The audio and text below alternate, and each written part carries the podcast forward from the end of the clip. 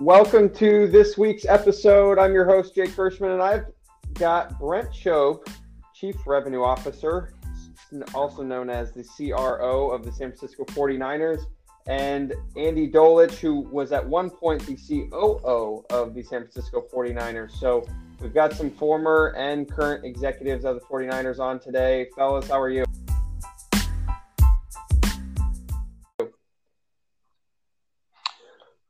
Uh, we're great. Um, we're separated uh, by, what would you say, 18 miles, Brent, from where I am on the mean streets of Los Altos, California. And I don't even know. Are you in Santa Clara or in someplace Santa Clara, else? 18 miles, three hour drive right now.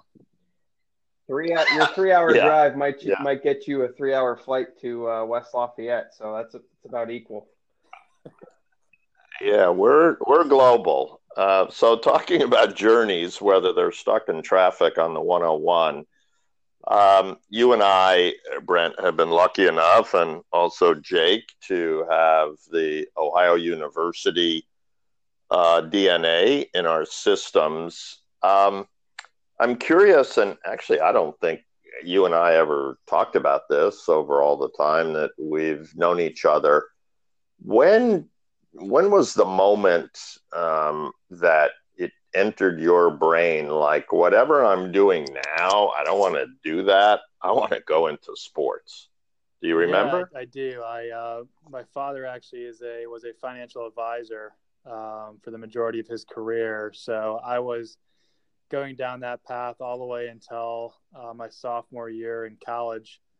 And uh, at that point, I actually got a bug in my ear from my former high school baseball coach to uh, to apply for an internship with a summer collegiate team um, in my college market. So uh, that experience over that summer is really when I started uh, shifting to the sports business side versus the finance side. And the uh, the location the name of the team did you play the mascot was it wood bats and tell us a bit about um, the multiple amount of jobs that you did while you were Yeah, there Yeah, you read my notes. Uh, I did play the mascot once in a church service. That's a whole nother conversation. Uh, we'll leave that as as is.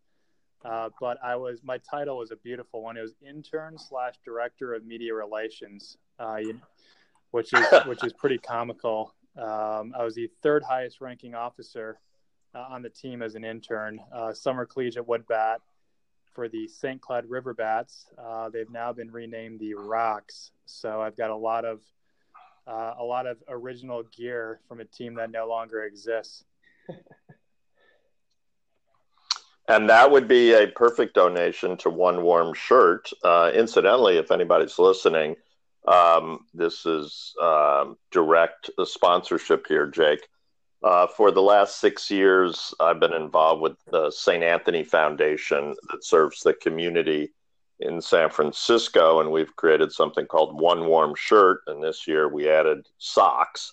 Um, and anybody that's got uh, team names that have changed, uh, have a lot of quadruple extra large stuff that people have given them as uh, when they've played at golf tournaments or anything else that's at the bottom of the drawer. Uh, just just send it to me, uh, and we'll we'll figure it out. Um, your journey through the world of sports. So we talked about the idea that got into your brain. Hey, I'm not going to go into finance. Uh, I'm going into sports how did that get you to Ohio University? And then give, give us a quick GPS through the positions that you've held and the highlights and lowlights uh, along the yeah, way. so so coming from the or with the St. Cloud River Bats, the owner of the team was actually an Ohio University alum uh, through the sports ed graduate program. So as I was considering what to do next uh, after working a couple of years in summer collegiate baseball, he introduced me into the program and was fortunate enough to go right to Ohio from uh, St. Cloud State University, my undergrad.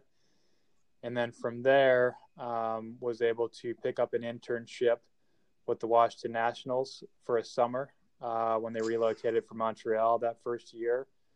And uh, after that, finishing the program, was lucky enough to get introduced to you, Andy, and then also Mike Redlick, another OU alum, and get a chance to be a manager of corporate partnership sales for the Grizzlies. So at that point in time, I thought I was only going to work for a professional teams that relocated from Canada. That was my that was my current path. So I was there for three and a half years. Followed both you, Andy, and, and Red out to the San Francisco 49ers in a similar capacity, selling corporate partnerships. Went back to the Midwest with the Indianapolis Motor Speedway and Indy 500 to be their director of partnerships. Came back west to the Niners, boomerang back, which is very rare um, in the industry based on what I've seen, to the Niners and the director of partnerships role and then got promoted to the VP role, and then about two months ago got promoted to the Chief Revenue Officer role.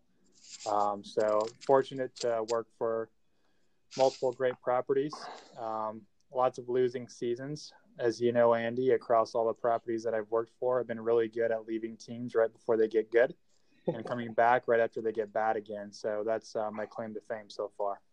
Brent, on on uh, on one yeah, go ahead. Yeah, on, on one end of working for the 49ers and then to the Indianapolis Motor Speedway, where really you can't lose. It's just a matter of how many fans are you going to have show up. Talk us talk about some of your experiences there and how they differ from being in a team and in a an environment like the, the NFL versus just a it's probably they call it the month of May here, right? A one month event. Yeah, it's, it's a good question. So there's a lot of similarities in terms of uh, being in the partnership sales role, um, where you're really, you know, your season is just abbreviated, uh, where you're selling across a month. Um, there's obviously other events at Indianapolis that you can sell across for the Speedway, uh, but really you have to look at how do how do you use social and digital to expand uh, your platform and just make it more of a 365. But yeah, it's it's different in the fact that uh, you don't have the win and loss feeling that you do at a traditional stick and ball team. Uh, but there's definitely a lot of crossover and similarity in terms of how you sell partnerships. And, and in terms of the the lessons that you learned, and I, I, think Andy would hit on this as well. I mean, what are what are some of the lessons that you've uh, learned across you know that journey that you've made, you know, from San Francisco to Indy and back? um, and kind of up, up the ranks where you're at now? Yeah, I, I, think the most important thing is, you know, I, I, break it down and I'm pretty simple when it comes to how how I attack attack a job. Um, first and foremost, do your job and do your job well. Right at the end of the day, I think sometimes people are looking too far out in their careers versus, you know, focusing on the task at hand. So that's that's where I've always started um, at every position that I've that I've taken on. And then once kind of that piece is checked off, then what can you really raise your hand for in terms of finding new ownable projects that um, you know a lot of a lot of the times are going to involve nights and weekends to uh, to knock off some of those ownable projects. But really, if you're doing both of those things, and you have some flexibility in terms of where you can work, um, the fact that you're probably not going to make a lot of money as you start off your sports career, and you're not going to have much of a work-life balance. I think if you're if you're managing all three of those pieces, uh, you got a chance to be really successful in the industry. So we've talked about it. Um, you know, I always make jokes about my uh, season in hoops Hades with the 9 and 73 76ers uh, way back in the early 70s. Uh, but you're speaking to major corporate decision makers when things aren't going well. We all know that it's very simple like, hey, you want your own facsimile Super Bowl ring, or how about we're flying on the team plane to this place? How do you deal with losing seasons specifically as you're talking with corporate decision makers? No, it's a great question, and that's part of what you signed up for. On on the business side of a sports team, you can't control um, your product at the end of the day, right? So, you know, fortunately or unfortunately, it's the only thing that I know is I've mostly worked for losing losing seasons and losing teams. Um, and don't don't call them losing teams. call them franchises that yes, lost franchises games. Because if you call them losing teams, that sort of connotes that we on the business side might be part of that losing, right? We don't want to do that. Fair point. Fair point. I'll change. I'll change my terminology and verbiage on that front.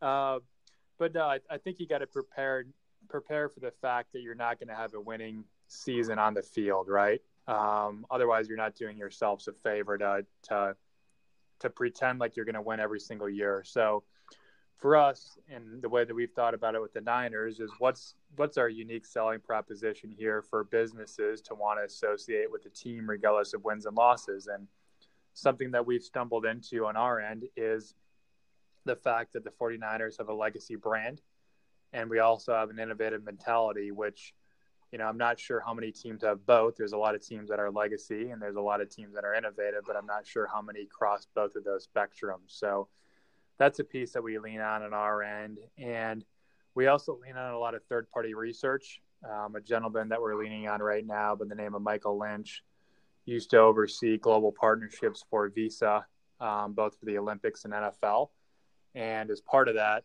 um, you know with him on the on the research perspective we simply asked the question and did a custom survey around the fact that hey we haven't won on the field but there still has to be gains by associating your brand with the niners brand. And uh, we hired him and the results came back uh, with flying colors for the positive um, for the niners. So you have to be honest with your partners um, and not paint you know the perfect picture for them but also show them that associating with your brand regardless of wins and losses, is a positive for them. So people don't necessarily look at, and you raised it as a positive point. Teams these days are not just whatever sport they play. They're in the operation business of their facility. They may be in food and beverage. They may be in global marketing they may be a major factor in big events. It just so happens that you guys have, you know, an associated business or associated businesses, Elevate, etc.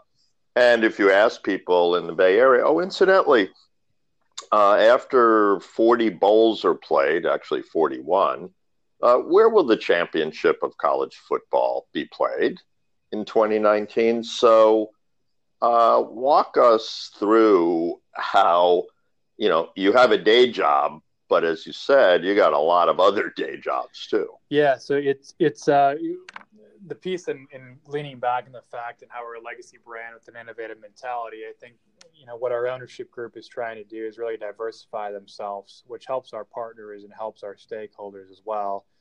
So really we're a football team first is the way we define ourselves. But then on the back end, we're also a sports entertainment company, or we're trying to build ourselves into a sports entertainment company. So, as part of that, we took on the Bay Area host committee duties for the college football national championship game at Levi Stadium. So, we have a lot of operational and revenue responsibilities tied to that. That group is also helping us bid on uh, World Cup for 2026 and also another Super Bowl at Levi Stadium as well. So, beyond the Niners business, we have the host committee business here in the Bay Area that falls underneath our umbrella. Our president and my boss, Al, has uh, a startup um, with Ticketmaster and Live Nation, along with Oakview Group um, and Harris Blitzer, where we've created a company called Elevate. So they're out out consulting uh, in a sales and marketing capacity for sports entertainment ventures. Um, and properties. So that's another piece of our business. Uh, we also just opened a gym concept, 49ers Fit.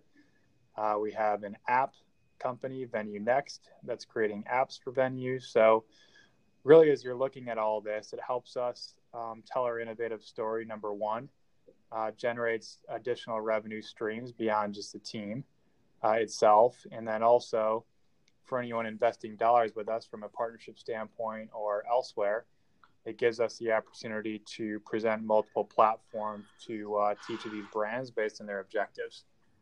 Brent, how, based on based on what you've kind of been through in your career, how much of that is an advantage in the sense that you know, yes, it's other streams of revenue, but there are other ways to engage partners than just the the eight, nine, ten football games a year you might have. I think it, I think it's becoming um, more and more a competitive advantage for us. So let's just take you know what's happened on the field for us this year. Very unfortunate with some injuries on our end, but uh, we have a nice shining light at the end of this uh, year, or as we flip the calendar to 19, I should say, with the college football champ game being here. So our partners have an entire 49ers season, and then they're also able to get involved with you know, the second most watched game in the U.S. every year um, hosted at a venue that they're a partner with. Important point when you think about Super Bowl 50, holy mackerel, Santa Clara, Levi's Stadium, and the college football championship, you know, played within a short period of time that some cities will never get, uh, never have the opportunity to host. And while we're on that particular area of discussion, if you look at what you're doing with Elevate um, what uh, the Cowboys and the Yankees have done with legends. Off the top of your head, you know, teams are into real estate and what the Giants are doing now, the Patriots, and what the Warriors are going to be doing in San Francisco. What is the level of competition now? Who are the four or five large players, uh, maybe on the team side, that are using their expertise to do more than just whatever sport? Uh, you're partnered with the 76ers, right? In yeah. Elevate, their ownership yeah, group. It's a good question. Yeah. yeah. So Harris Blitzer's involved with the Sixers and, and Devils and Prudential Center. Obviously, like you mentioned, the Cowboys and Yankees are on the legend side. Um, Niners are obviously part of the Elevate group as well. Um, I've seen, you know, the the Patriots have have an arm, an Adventures arm on their front as well the Dodgers are doing some things in the in the technology startup space. So, you know, I think there's more and more teams are are starting to diversify themselves. Um, you know, those off the top of my head are the ones that I lean to. I'm sure I'm, I'm missing several, uh, but those are the ones that uh, that you probably read about the most. Well, and on top of Andy's question, obviously these things didn't exist. You know, five, six, seven, eight you know 10 years ago when you maybe were in your first stint with the 49ers you have this in place right now but what are maybe some areas you're focused on and improving even further or, or looking ahead to the future uh, thinking well this is going to get us you know ahead of the game right now for the next year two three years but but what about five years from now? Yeah it's, it's a good question. It's it's also challenging to look in the crystal ball um, sometimes as well. I I'd say, you know, for us, obviously, any potential new venture or business venture mm-hmm. um, that we're looking into is interesting, whether it comes from taking a stake in the company or consulting. Is is you know anything that pops up in the sports entertainment world, we're probably going to sniff around on just to, to check the validity of it. And then on the other side, which I I look at, is the fan experience side and how technology comes into play you know there's a lot of talk around ar vr etc you know what right now i think i think they're very niche in terms of how they're being used but what's the next technology that's really going to you know be be a technology that's going to be used by the mass market and the mass audience versus uh, very niche technology? Um, you know we're always we always love to beta test here just based on where we're based in silicon valley mm-hmm. with partners, and, and we're going back and forth on, on several things. We have a, we have an AR um, partner. We're working with Intel on VR applications, but what's really the next technology piece that's going to take off? Um, you know, now that uh, now that everyone's pretty advanced when it comes to social and digital, um, dig, you know, digital ticketing is is pretty widespread at this point in time. But what's that next piece that's really going to help the fan experience? Andy's a, an expert on that, right? Um, I've seen the future, and I got to tell you that it's absolutely futuristic. uh, I can I can tell you that. And as a segue to what you were discussing, being literally and figuratively in the heart of the Silicon Valley, um, what is what is your and you can be diplomatic here, but what's your view of all of these billion dollar companies or ones that are getting to that point in terms of how they're looking at sports, not necessarily the Niners, but um, I know I've seen you know an incredible change in their thinking over the last few years. But you're you're banging on doors every day. Um, what's your gut tell you about how far down the road we are with these technological giants really understanding you know how sports can be used to their advantage. Yeah it's it's a great question and one one we deal with every day. I mean if you go back to right before we were opening levi stadium andy when you were here you know the the most common objection from all the technology companies is hey we're bigger than you guys. We don't need you. Um, from a branding perspective which you know is a fair a fair objection. So what we've kind of turned on its head is how can we be a case study for these technology companies. I'll, I'll lean on SAP is probably the most recent and relevant one to the conversation. So, SAP is a, a ginormous global uh, software company, and you know we had some branding in place for them, but they said, "Hey, we really want to lean on the Niners to use a case study that we can help sell products internationally." So, we ended up uh, figuring out with them how to pull all of our data streams from ticketing to parking to concessions to fan feedback and pull all that data in real time so we can see that um, that data coming in real time into what we call an executive huddle presented by SAP. And our business analytics team is able to make decisions on the fly to help um, the operational flow and the fan satisfaction on a game day come to life. So without SAP, um, we were getting survey data and data back in two to three days. Now, now with SAP's help, we're literally getting data back in real time. So, what's beneficial for SAP is they can walk people through uh, this data center at a 49ers game and showcase how they can bring software to life. And then they can go and use that as a B2B story in the marketplace. So, where we've seen success in our technology partnerships is really give, getting them to a point where they're helping us solve a problem either on the business side or the football side and allowing them to take it to market. What types of businesses outside of sports do you follow for lessons you know that that you want you see them as uh, disruptors you see them as well strategized businesses that you could learn from? Yeah i'm i'm a big uh, front to back reader of both the SBJ and Forbes uh, every single week. Um, you know, as part of that, I mean, I, I'm really watching Amazon, probably like everybody is, just in terms of how how they're taking over the world to a certain degree. Um, but not only them, but I, I really like understanding all of our partners' businesses because there's almost always an application that you can take back. So whether it's talking to from Toyota to Intel to Pepsi to Budweiser, you name it, and understanding how they're connecting with their customers. At the end of the day, you know, for us to be successful, our main revenue streams are ticket sales, suite sales, and partnership sales.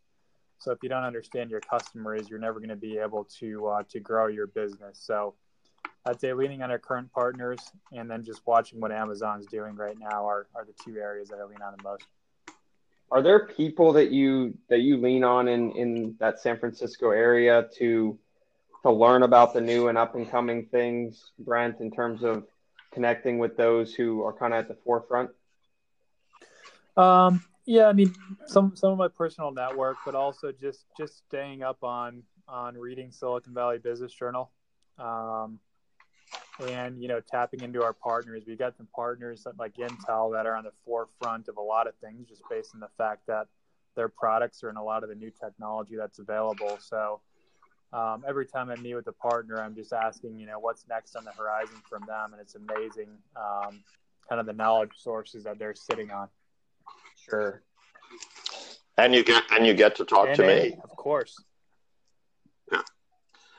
um so as you as you look at what you're doing now and how far you've come in in such a relatively short period of time and how you've navigated a lot of different jobs in different geographies is there uh, and I'm not trying to move you out of your office now that you have this cool new title, but is there an ultimate dream that that you see in the future for you and the family? Yeah, it's a good question. So we've got a an 18 month old and a three week old at home. So I think I'm anchored here uh, at least for a little while if I if I want to keep my marriage. Um, I, I, love California as well. It's a, it's been an incredible um, journey west for for myself and, and my family. Uh, my ultimate goal, though, is to is to become a president uh, of a of a sports team in the long run. I'm not in not in a rush by any stretch of the imagination. I absolutely love my role because I get to balance the the Niners piece with all the other business ventures uh, that we're diving into. So it's just expanding kind of the breadth and depth of of what I'm able to do on a daily basis, which is exciting. Um, on the you know on the future, um, you know as as opportunities present themselves, uh, we'll definitely be interested to take that next step at some point in time. But but absolutely in no rush and and love uh, love my current role. Brent, to follow up to the fact that you've got two little little ones at home, how has your work life balance changed? Kind of going back to what you were talking earlier in the episode, you know, with with the different jobs that you've had and moving around. What does that what does that look like? And you know, maybe what advice do you have for those who are listening that that either you know are just starting and, and need work life balance advice, or or those who are in your position uh, with young ones at home? My advice is uh, it's less of a balance and it's just life. At the end of the day, um, you set your life however you want. Um, it's set, whether it's work, whether it's home time, whether it's a combination of. I mean, with with uh, the advent of the iPhone and all the mobile devices, at the end of the day, you can work and be at home and and bring your kids to work and, and everything else. So, in my opinion, I, I try to focus less on the work life balance and more on the fact that it's your life. And if you had one or two um, suggestions to what you know I like to call the young sports careerists, those people that go, well, let's see, there's Hirschman, there's Dolich, there's Shope, there's a lot of people. That proves anybody could do it, um, which actually is true. I'll only speak for myself. What would some of those pieces of advice be? Uh, I think I think first and foremost, especially if you're launching off in your career, make sure you're aligning with good people versus a logo. Um, you know, if it's a if it's a team logo that you're searching for, um, you're not searching for the right things. Search, seek out the right people to work for. I've been fortunate, obviously, uh, Andy, to work with you, and and every step of the way in my career, I've had you know my superior has been a mentor to me, and I've been fortunate for that. Um, you know, not being tied to geography or a specific income level obviously helps early in your career. Um, you know, as you get later in your career, you can have a, you know, as you establish yourself, you can start deciding on where you want to live and how much you're looking to make. But when you're kicking off your career, um, I'm not even sure I could have pointed to where, where Memphis was on a map um, when I was first talking to you, Andy. Obviously, I didn't tell you that in the interview, but um, a, part of that, you just got to go work for the right people and know that they're going to help take care of you and give you the resources to be successful. In terms of what you look at uh, with the people underneath you, and, and like you said, trying to work for good people, how do you keep the perspective of, of how you manage others and what you can be from a service perspective to the to those that do work for you? I think the first first thing is making sure that everyone knows that you have their back because if that isn't um, very clear with the individuals that are working for you, then they're not going to be as productive as you'd like them to be, and you're not going to um, be taking care of the customers that are investing with you as well. So, my first piece is is making sure you have the backs of your employees, but also you need to make sure you hold them accountable um, as well. So, you know, I, I try to make sure every six months that there's clear defined goals for the individuals that I'm working with, but at the same time, making sure I have their back, whether they make a mistake or not, um, to help them get to those goals and achieve those goals. Andy, in terms of how you approach things, you know, say working with Brent and, and having yourself be a mentor for Brent. How how did you approach those those relationships in terms of you know knowing that Brent wanted to probably go to a bunch of different places, but but making sure that he did the best job he could for you. How did you manage that? Well, I, I don't think I ever used the word me. Um, I, I, don't have uh, an invisible ego, but uh, Brent could agree or not that it was all about the team of people. He mentioned it earlier. You know, get me to a place with good people, not necessarily a cool logo or a cool city or even more money uh, and a better title, because that can be fleeting and where I've seen the greatest growth in Brent's career is being comfortable by being uncomfortable. And I, I don't know if we've talked about this before, Jake, but there are so many incredibly capable young men and women that are in this business today. Uh, Andy started to ask a question apparently wanted to drop off the episode. So I'm going to go ahead and finish off here with Brent uh, with the last question in that, you know, as you look towards uh, 2019, 2020, and you're continuously trying to grow, what are maybe some areas uh, of improvement on your own side of things that people could take uh, to, to their desks and try and work on on a daily basis to, you know, continuously improve themselves and, and try and get better every day?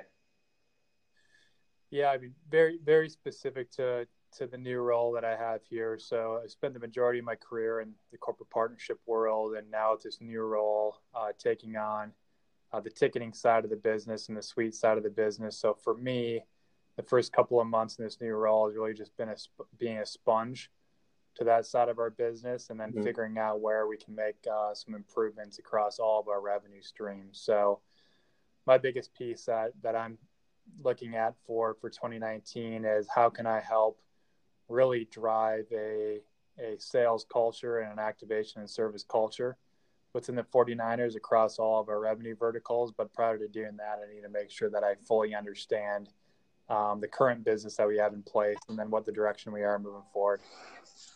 No, that's fantastic. And we somehow just got Andy back on. So look at that. He can uh, wrap up the episode here, Andy.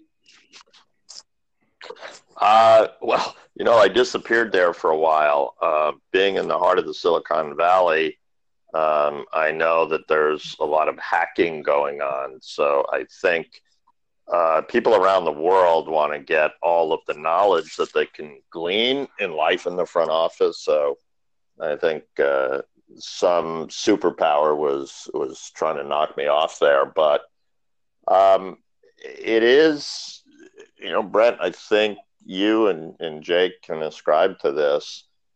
Um, we see the teamwork that happens on the field every day. Um, and that's what the fans are paying their money for.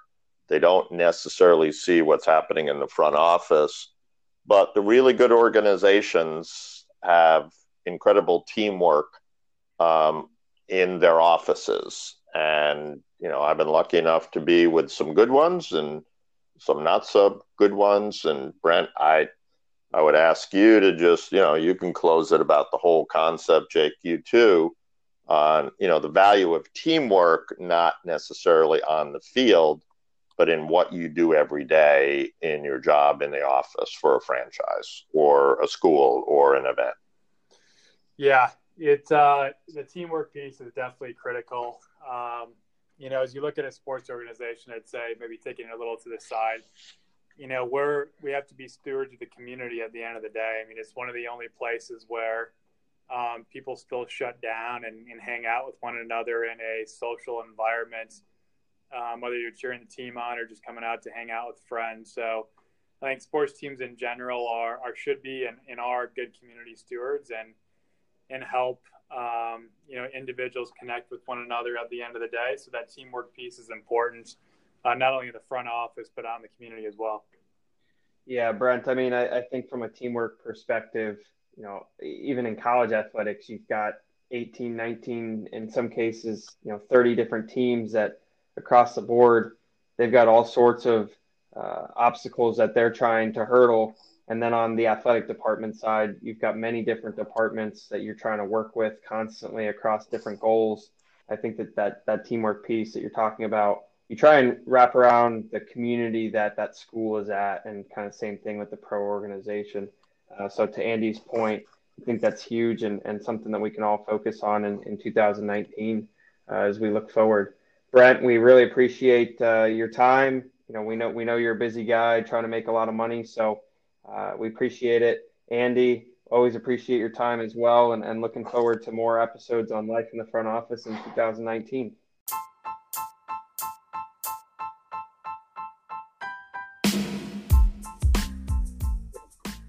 It's great, uh, Brent. Um, good luck when St. Cloud State plays Alabama in the national championship. I think it could be one of the most incredible upsets in the history of college sports. So, good luck. Appreciate it. Thanks, guys.